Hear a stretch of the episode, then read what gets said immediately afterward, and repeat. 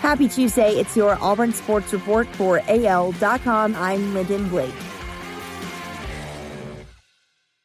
Auburn's NFL roster gained and lost a player on Monday. The Washington football team announced the signing of defensive tackle Gabe Wright, and the Las Vegas Raiders put guard Marquel Harrell on waivers. Wright had been out of the NFL since March 17th when the Jacksonville Jaguars released him.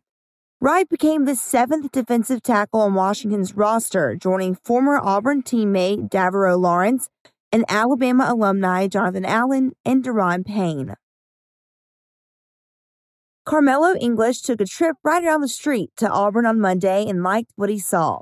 The wide receiver from Central High School in Phenix City is part of the class of 2023, but already has 10 offers, including from in state rival schools Alabama. He also has an offer from Georgia, who he visited Thursday. Auburn sticks out because of its proximity to his hometown. The highlight of Monday's visit was getting to meet the people that make Auburn football. English spent time with wide receivers coach Cornelius Williams.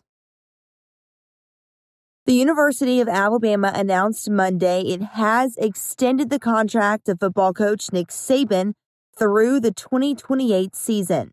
The new deal adds three years to Saban's existing contract, which was set to expire after the 2025 season following a 2018 extension.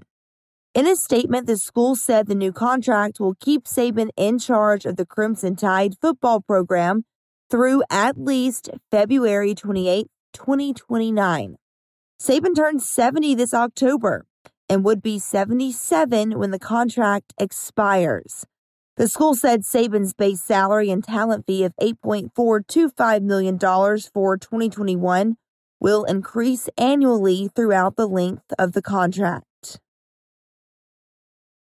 What was once a dream turned into a nightmare for Montana Fouts and Alabama softball. Three days after throwing a perfect game in the Women's College World Series on her 21st birthday, Fouts allowed seven runs in less than three innings pitched Monday evening in an 8 5 loss to Florida State. Unfortunately, she was missing some of her spots, Coach Patrick Murphy said during a fourth inning ESPN interview of Fouts. The coach added, Sometimes that happens and it stinks. She's a great, great pitcher.